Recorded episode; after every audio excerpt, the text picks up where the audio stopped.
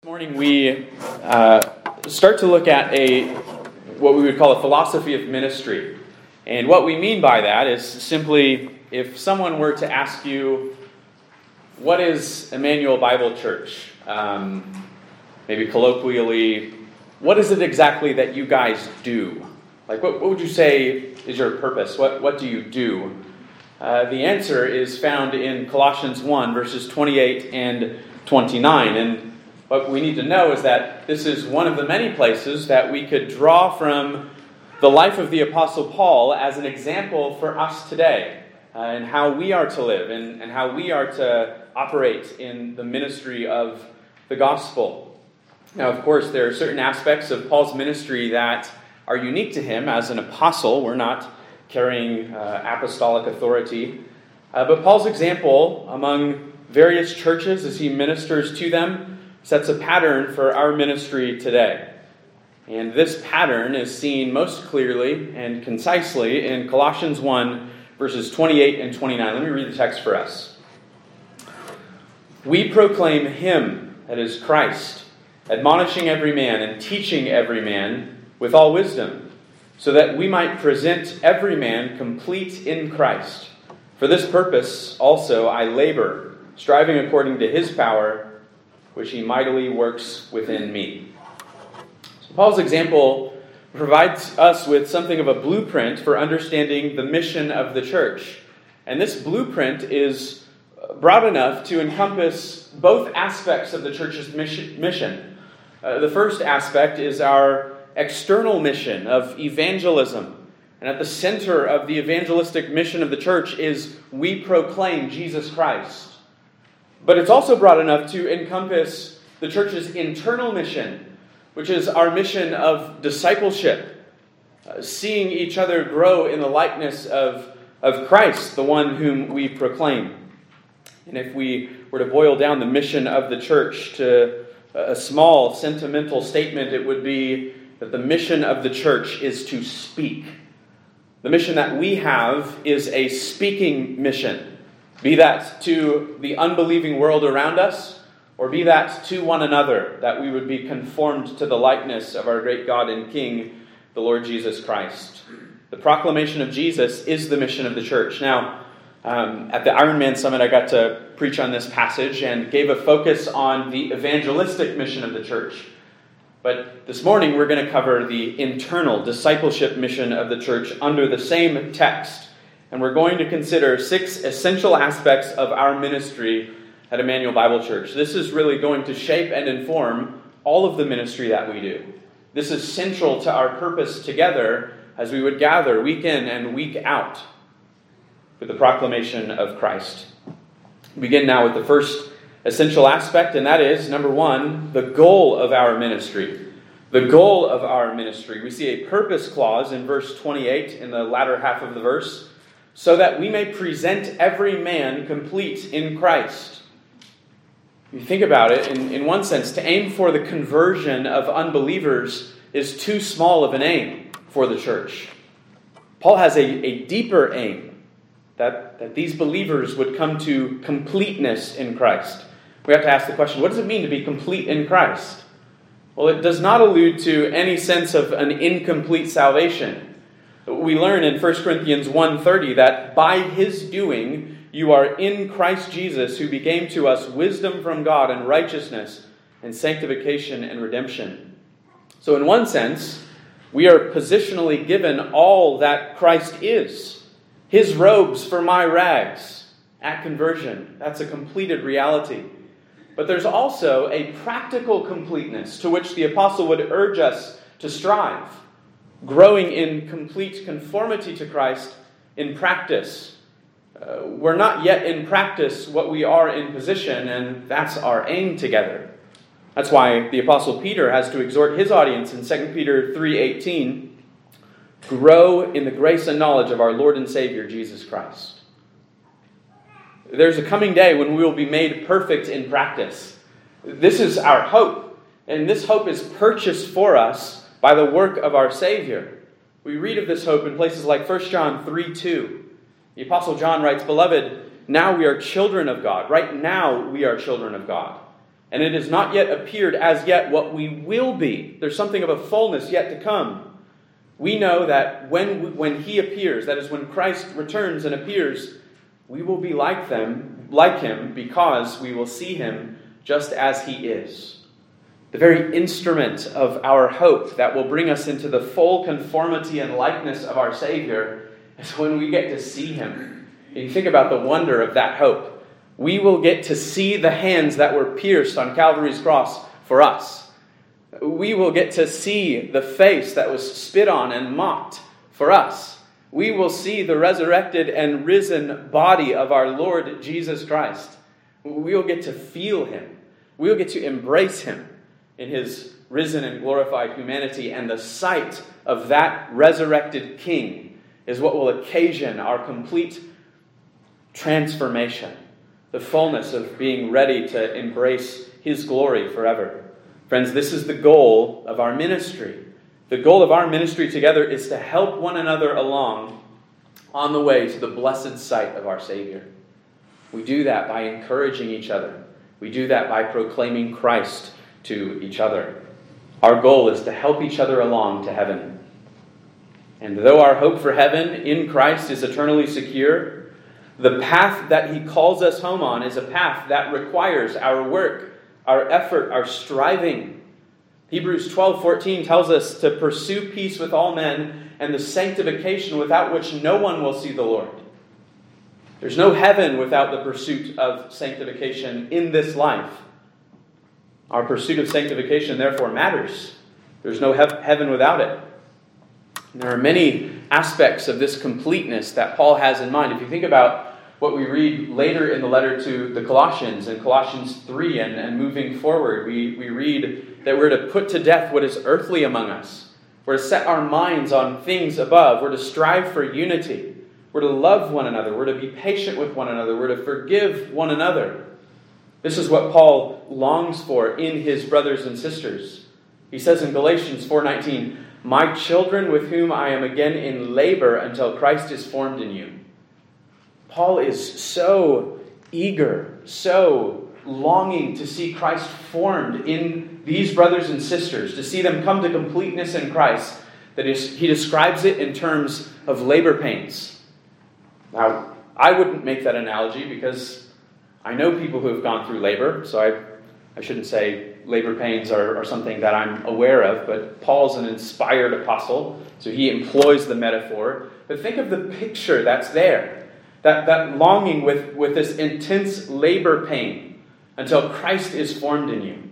Think of what, what an intense picture that is and ask yourself the question do you know something of this deep and heart wrenching concern that your brothers and sisters would know and show more of Jesus in their lives? Is that, is that ever on the forefront of your considerations? That your brothers and sisters would be better reflectors of the glory of God in Christ, that they would know something more of Him. And if you have you caught a sight of, of Jesus, that ever faithful husband to his bride, how he loves her and cherishes her and leads her. If that's the case, then out of love for that blessed Savior of ours, we must be committed to and invested in this sanctification of those who comprise the bride of our King. One of the thoughts that should compel us to invest in one another, to see one another come to completeness in Christ, is that we so long for our blessed Savior to receive a pure bride. We so long, He is so worthy. Is so worthy of a bride that is spotless, that is free of, of blemish. And we play a role in seeing that come to fruition. I was reading not long ago the congregational minister of the 19th century, John Angell James, and he's writing on the responsibility that we all have as members of a church, and particularly members of a local congregation. And he asks this question Am I my brother's keeper? Who asked that question in the Old Testament? Cain. Am I my brother's keeper? And he says, That was an inquiry suitable enough on the lips of a murderer. It's appropriate that a murderer would ask that question, but most unsuitable and inconsistent from a Christian. We are brought into fellowship for the very purpose of being keepers of each other. We long to see each other on that final day before our risen King who calls us home to himself.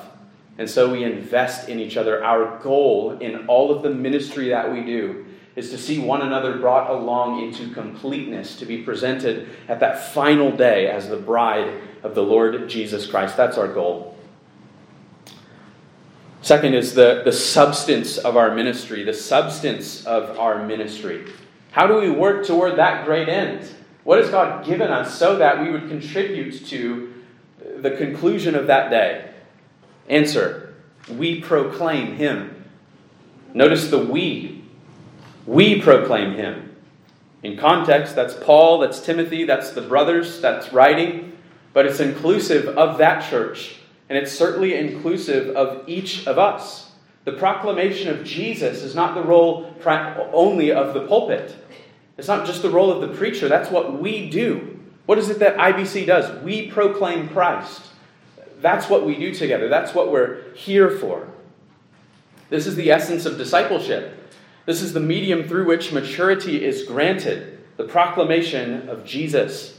And if you're in Colossians, look over at chapter 2. If you think about this isn't just a few statements or a few facts about Jesus that we just repeat endlessly. No, we're drawing from an infinite source. Colossians 2 3 says that Jesus is the one in whom are hidden all the treasures of wisdom and knowledge. The Christ that we proclaim is infinite, he's inexhaustible. And the Bible itself can conceive of no wisdom or knowledge that exists outside of him. That is to say, he encompasses all wisdom and knowledge as the one who is called the Word of God. This is the Jesus that we proclaim to one another, drawing from an inexhaustible source. I want you to look at Colossians 1, starting in verse 15. Consider with me something of the fullness and the grandeur of the Christ that we get to proclaim to one another. Colossians 1 15. He is the image of the invisible God, the firstborn of all creation. That tells us that the Christ that we proclaim to one another is the mediator who makes the invisible God visible. The one who is the only way between fallen image bearers and their God, as the one who is the image of God. Look at verse 16.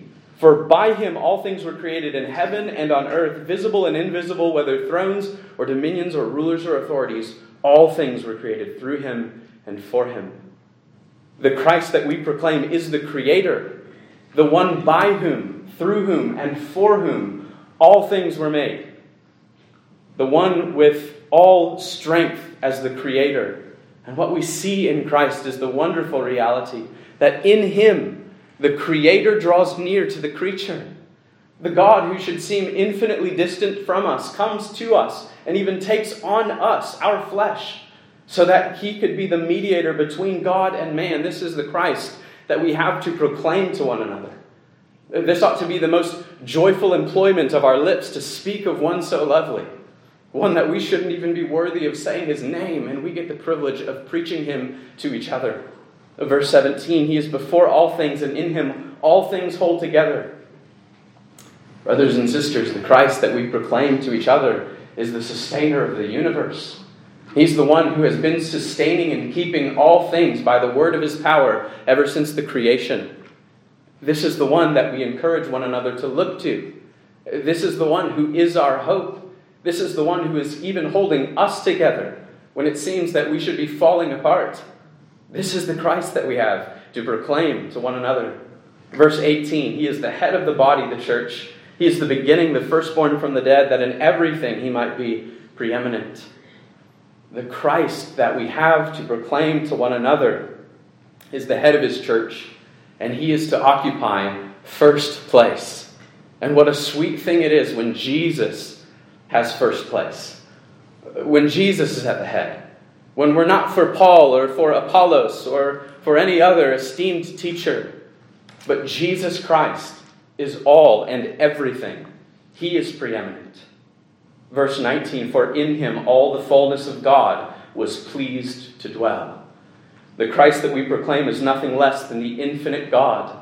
And if we're familiar with our Bibles, we, we read from the Old Testament that only God can save. Timeless accounts of this refrain salvation is of Yahweh, it belongs to Yahweh. And what we see in Jesus is that Yahweh has come near in flesh as this only God who can save. This is the Jesus that we have to proclaim to one another. And finally, in verse 20, and through him to reconcile to himself all things, whether on earth or in heaven, making peace by the blood of his cross. This is the Christ that we proclaim, the only Redeemer of ruined rebels, the only one who can bring peace between God and man. And he does it at the cost of his human life given on the cross. This is the Jesus that we get to proclaim to one another. And we proclaim him in so many ways. Every Sunday, every Lord's Day that you're here, believe it or not, you're actually proclaiming the glory of Jesus. You're proclaiming this Jesus. What are you doing when we're singing songs together? You're lifting your voice to proclaim not only unto him, but unto one another. Sing to each other psalms, hymns, and spiritual songs. That's what we're doing when we sing words like these. Because the sinless Savior died, my sinful soul is counted free, for God the just is satisfied to look on Him and pardon me, to look on Christ bleeding in my stead and pardon me. Don't you love Jesus? Don't you love His cross? Don't you love to sing His praises? Don't you love it when we rehearse these truths that are, are the very hope of our eternal salvation, then you should love to speak about him too. You should love to, to encourage one another with, with what you've been learning of him in your own private studies. You should love to reflect on a song lyric over lunch as you think of the glory of Jesus. This is what sinners need if they will be saved. But this is what saints need if they will be sanctified. There's no difference in the substance. We proclaim Jesus. There are countless stories of famous pulpits that have a little sign for the preacher inside of the pulpit that says, Sir, we would see Jesus. That's something every preacher should see as he delivers the Word of God. Spurgeon said it a little more strongly. He said, No Christ in your sermon, sir? Then go home and never preach again until you have something worth preaching. I would say amen. He's the substance of all of our hope. And so we proclaim him in our pulpits. We proclaim him in our children's Sunday school classes. We proclaim him in our youth ministry. We proclaim him in our adult Sunday school classes. We proclaim him in our songs of worship. That's all to be expected. But we proclaim him in our relationships too, with one another. We share what we're learning of him, what he's teaching us, what, what we're seeing of his hand in providence uh, what we're enjoying of His glory in His Word, what we're bearing in memory as we're reminded of Him in the songs we sing, in the sermons we hear, in the books that we read. He's the subject of our discourse as we spend time together. Think of just how, how often this can be happening. You get together to hang out with, with one of your brothers or sisters and just spend time together, and out of the overflow of your heart, you share what, what you're seeing of Christ or what you're seeing in the Word of God. This is the proclamation of Jesus to one another. We want to create space for this to happen in our church. That's why we, we, we want to have regular fellowship meals twice a month where we come together. It's not just to enjoy good food and company, that's part of it, but at the center of it is Christ. That's why we, we want to we want to be intentional. We want to have people share testimonies about what Christ has done and is doing in their lives. We want to give people opportunity at these fellowship meals to to share scripture that you've memorized and maybe share why you've committed this text to memory, how that text has impacted you. Uh, we want to give you a chance to share uh, from the Word of God, to share a devotional thought that you had that has compelled your heart that you want to encourage your brothers and sisters with. This is the substance of our proclamation that sweet Savior of sinners and sanctifiers of saints, Jesus Christ. That's His person, His work, and all of the implications that go with it. That's our proclamation. The third essential aspect is the manner of our ministry. We see that in verse 28 admonishing every man and teaching every man. There are two necessary components of this proclamation of Christ it's admonishing and teaching. This word admonish, it means an earnest warning, an exhortation, or a correction. What we know is that admonition, it flows out of genuine concern for someone. There's a sense of urgency because there's impending harm. We recognize that we need to be exhorted. The Proverbs warn us that there are not many who will exhort us this way. It says, A man who flatters his neighbor in Proverbs 29 5 is spreading a net for his steps. The world is filled with flatterers. But what we need is someone to admonish us, someone to help us to see our error, someone to help us see where we're not walking in line with Christ. And to that end, we must be willing to give each other admonition. We must be willing to engage one another with admonition when appropriate. Think of these principles from Proverbs. Proverbs 27 6 says, Faithful are the words of a friend, but deceitful are the kisses of an enemy. If we're tempted to withhold admonition, we need to ask ourselves are we treating each other as friends or enemies? Proverbs 28 23 He who rebukes a man will afterward find more favor than he who flatters with the tongue. Paul writes in, in Romans 15 14 Concerning you, my brethren, I myself also am convinced that you yourselves are full of goodness, filled with all knowledge, and able to admonish one another.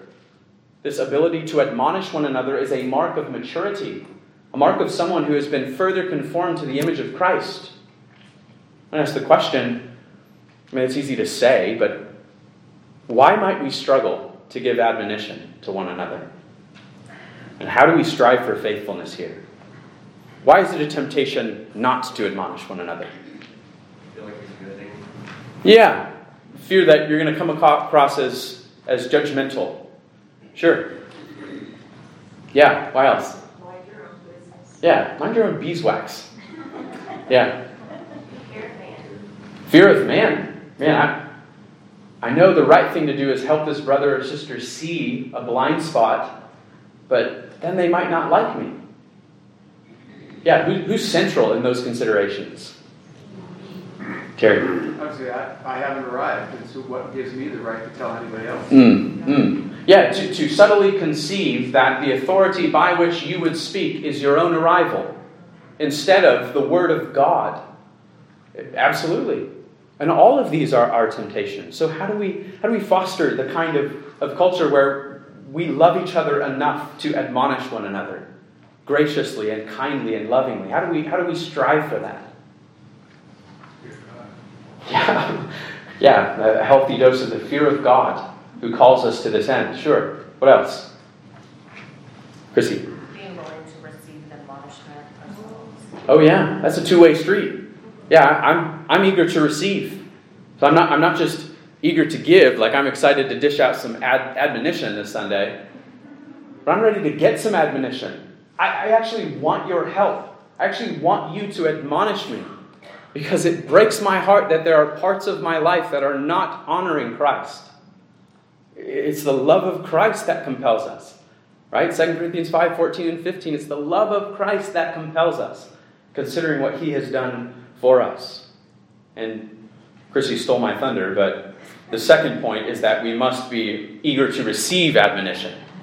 Not only to dispense it, but to receive it. Proverbs 9:28 says, "Reprove a wise man and he will love you."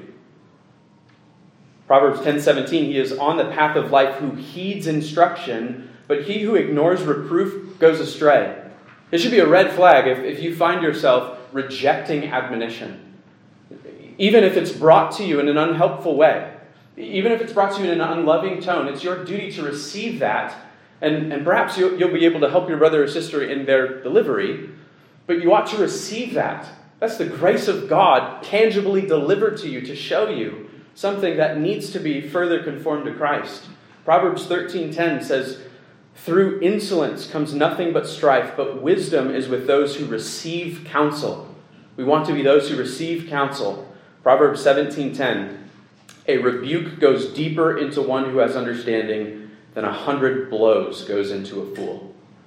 A fool is one who will hear time and again these, these rebu- rebukes and reproofs and will conclude everybody else is wrong. That's not, that's not the heart or attitude that we want to cultivate. I was reading a, a, book on, on marriage, and, and the author was making the point that the husband, as, as the head of his wife, ought to invite this kind of feedback, this kind of critique, this kind of help uh, that would show him some of his errors. It doesn't just apply to, to the husband, that applies to all of us. What, what, what should we be reminding ourselves to help us to cultivate this attitude that I actually want admonition? What, what should we remind ourselves to help us to embrace that?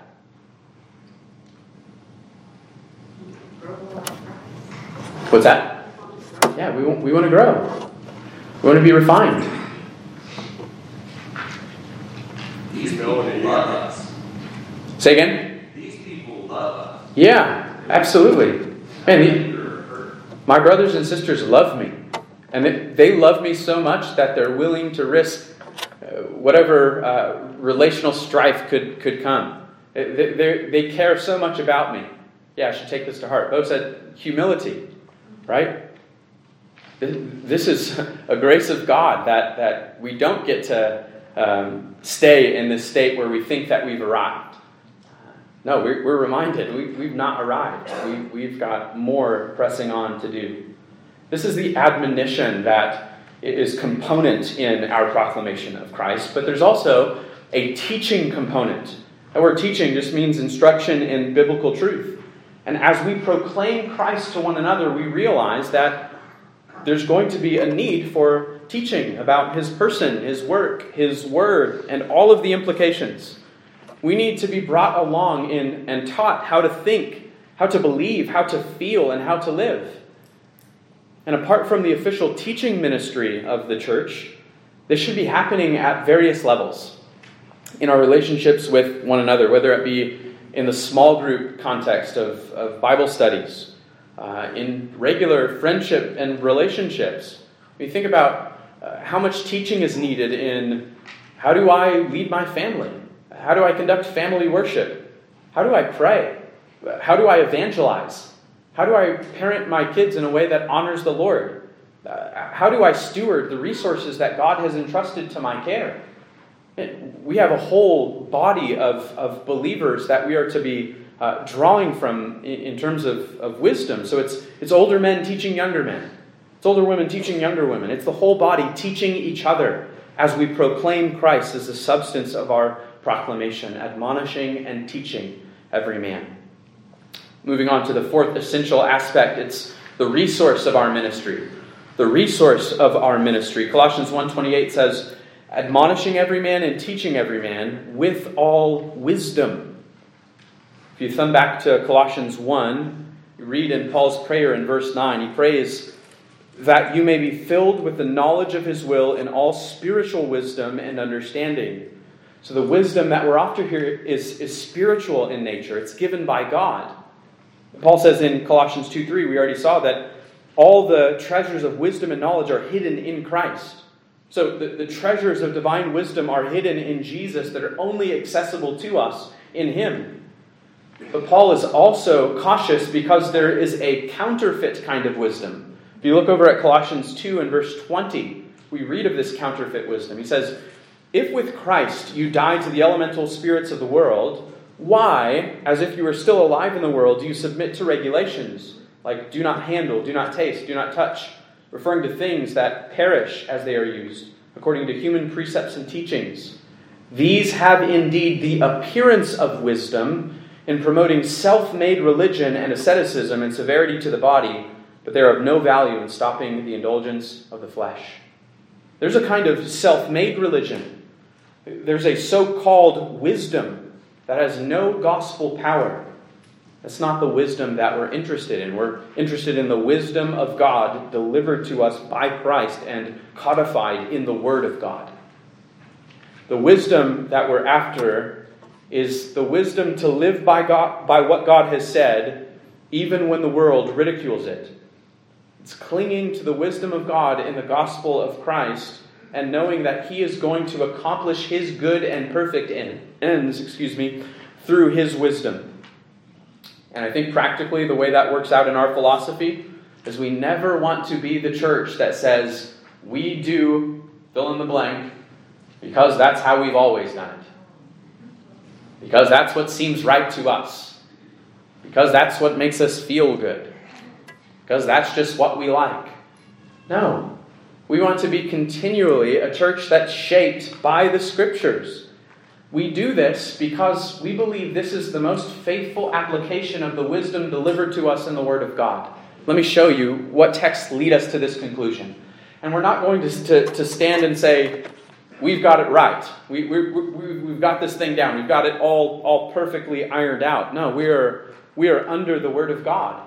And so, as we collectively come to see things that we do that are not in line with the Scriptures, we want to be willing to change. We want to forsake that old path if it was not in line with the Word of God, and we want to be pressing on to maturity and faithfulness. This is the resource of our ministry. It's not drawing on human wisdom, it's drawing on divine wisdom that's delivered to us by Christ in the Word of God. Fifth essential aspect of our ministry is the scope of our ministry. The scope of our ministry. Colossians 1:28. Listen to the repetition of this one word. Warning everyone and teaching everyone with all wisdom that we might present everyone mature in Christ. The threefold repetition of everyone, everyone, everyone. That is, every single person that the Lord brings into our midst is to be recipient of this ministry, regardless of who they are, regardless of what they look like or what they enjoy. It's every person that the Lord would entrust to our stewarding care, our shepherding care.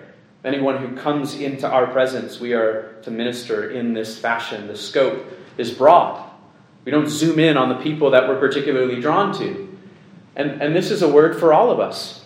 Think about it. Part of your consideration in thinking through who the Lord would have you specifically to care for and invest in.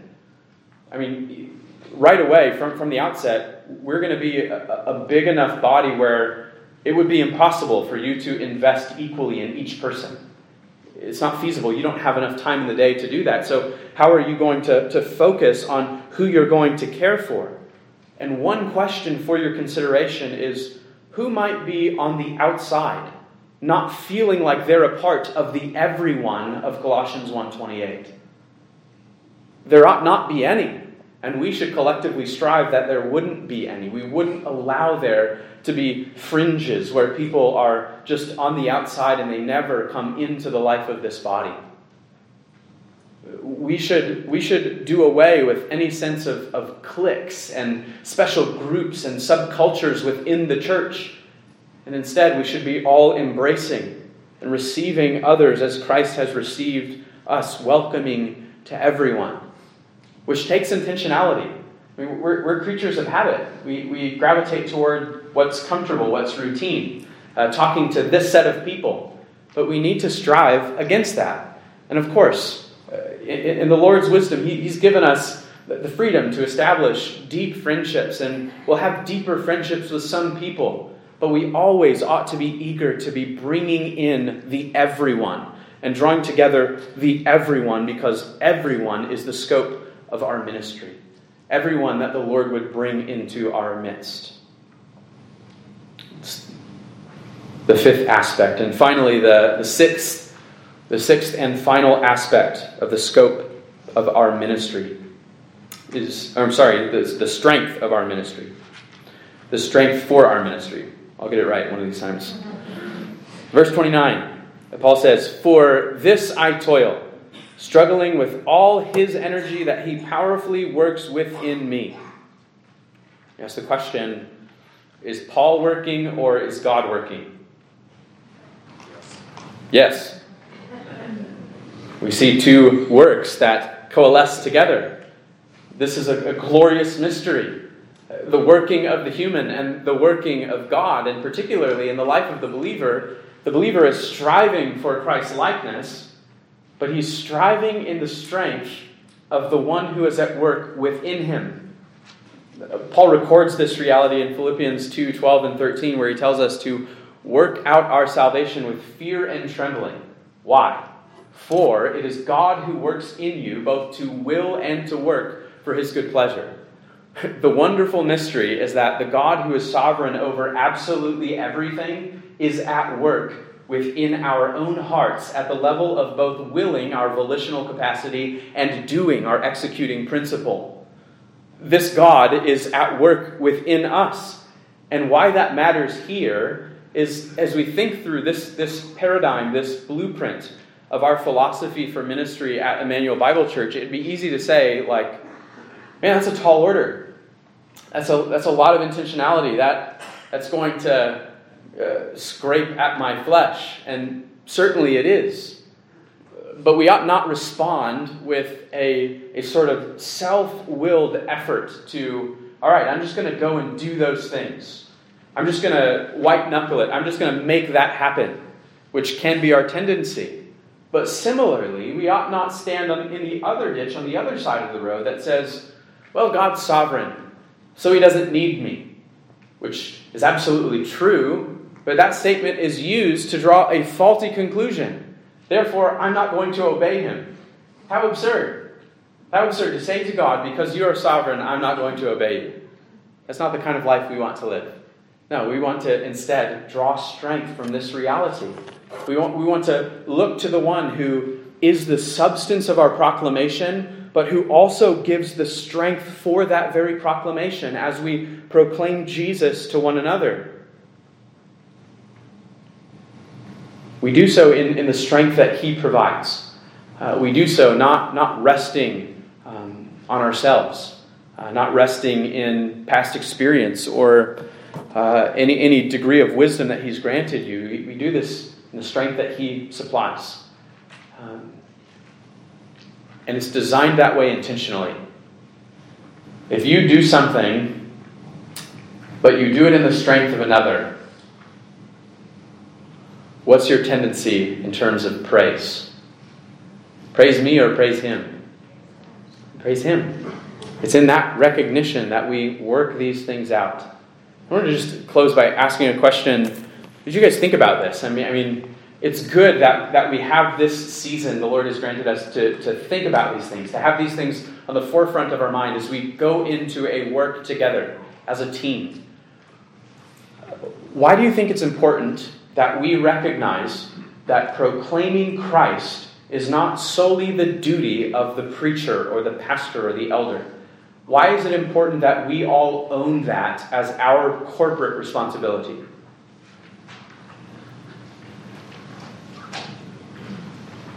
Bob. Because we're commanded to Amen. because we're commanded to. That's a very good reason. Yeah, God commands us to. Yeah, why else? I think it brings a sense of unity in the body. Sure. Yeah, it, it's not it's not the elites over there and then us over here. It's it's our team. This is us. This is what we are doing. Julia. Sure. Yeah. Yeah, we, we, we won't be. If, if we just relied on, on one or two people to be the proclaimers of Christ in our congregation, what, what impact does that have? That's, that's like 1% of the assembly right? Yeah, this is something that we're all doing. And certainly this would extend beyond the walls of our church. Our, our evangelistic mission, mission is following these same patterns. We proclaim Christ to the world, but we also proclaim Christ to one another. The other question that, just occurred to me that would be worth asking is um, why does it matter that we see our need um, to hear the proclamation of Jesus? There's a tendency to think that's for unbelievers. Why does it matter that we recognize that we, who are acquainted with Jesus, who are in Jesus, who have Jesus dwelling in us, why does it matter that we see our need to hear Him proclaimed to us? Kathy. we are to not neglect our salvation. We need, if you own something and you don't take care of it, mm. you know, it becomes uh, neglect. Yeah. Should really treasure that. Mm reminded of it constantly. Uh, the great treasure we have in our salvation. Mm. Amen. We, we need to remember this, this treasure that we have. This is not just some objective historic accomplishment. Uh, this is ours for the enjoyment. Brian. We don't battle flesh and bone. Yeah. One of us every day are being targeted, Right? and we need to have a reminder of where our security is, Mm. Hmm. Yeah, we're, we're engaged in spiritual warfare. And this battle we're engaged in is spiritual. And we need to be reminded of the captain of our salvation, the hope of our security. Amen. Fred. He may have said it, but I just couldn't hear it. But I was going to say it's we need to be re, it needs to be reinforced because of the culture Hmm. is is constantly. We leave these this building uh, Mm. the rest of the week, Hmm. The exception of Bible studies or whatever. We're we're constantly being bombarded by Right. the culture, which is completely opposite uh, in, in many ways. Right. Yeah, th- there's a sense in which we're being equipped. Uh, Lord willing, next week we're going to focus on, on that aspect. But as you're hearing Christ proclaimed by your brothers and sisters, you're being equipped and, and edified to, to go and do the same um, on the mission field, in your neighborhood, wherever. Go. Uh, as someone amongst us normally says, we are leaky. We often forget and we need to be reminded. Yeah, we leak. Uh, we, we, we are vessels with, with holes. We, we need to, to be constantly filled. Terry. We speak out of that which fills the heart. Mm. So we have to have this input Yeah. in us so that it does come out. That's right. We, we speak out of the overflow of our hearts, whether for good or for evil. And so we need our hearts to be filled up with the loveliness of Jesus, with the glory of Christ that would compel us to loose our lips to speak for Him. Chrissy. I was just thinking about what you said earlier. Um, I mean, we are not ashamed of the gospel, for it is the power of God unto Mm. salvation, but also unto sanctification. That's right. Yeah, all of Christ for all of life, whether to, to conversion or, or to sanctification. It's not, it's, not a, it's not as though you start in the spirit and are you know, perfected in the flesh. Uh, no, it's, it's all of Christ. It's His glory that transforms us by degree. Uh, Mark. Uh, it reminds us about need and prevents us from becoming proud. Amen. Yeah, it reminds us of our need. It, it militates against pride, uh, which we're all prone toward. Um, we, we need to be reminded of, of the darkness, the ugliness of our sin, and the wonder that God would save one such as us. And that, that frame ought to, to keep us humble and, and to free us from pride. Amen. Did I see one other hand? Bob. kind of what everybody's saying, but so we don't lose our first love. Amen. Yeah. So we don't lose our first love. So we don't become. Uh, was it Jack Hughes last week? He was talking about tadpoles. Was that was that on Saturday or Sunday? Sunday. On Sunday, yeah. We don't just become these these big headed uh, tadpoles, and we're kind of like you got atrophied limbs, and, and, and we're excited about just precise theology and, and being esteemed in academic circles, uh, or you know looked at as, as holy ones. We, we become obsessed with, with us and what we can do. No, we're obsessed with Jesus. And, and we, we stand amazed in the presence of Jesus the Nazarene and, and think about how, how, how he could love me, a, a sinner condemned unclean. That's, that's where we stay. And it, it is the proclamation of Jesus that will keep us there, uh, both from the pulpit and from the pew, uh, both uh, from those who are teaching formally and, and just in the context of our relationships, in praxis groups, in Bible studies, and gatherings, and men's, men's and women's ministry, and, and all of the various things that we do together. Um, this is it. This is, this is our philosophy of ministry. I pray that, that the Lord would help us to own that and that He would bless the ministry as, as Jesus is proclaimed. Let me pray for us.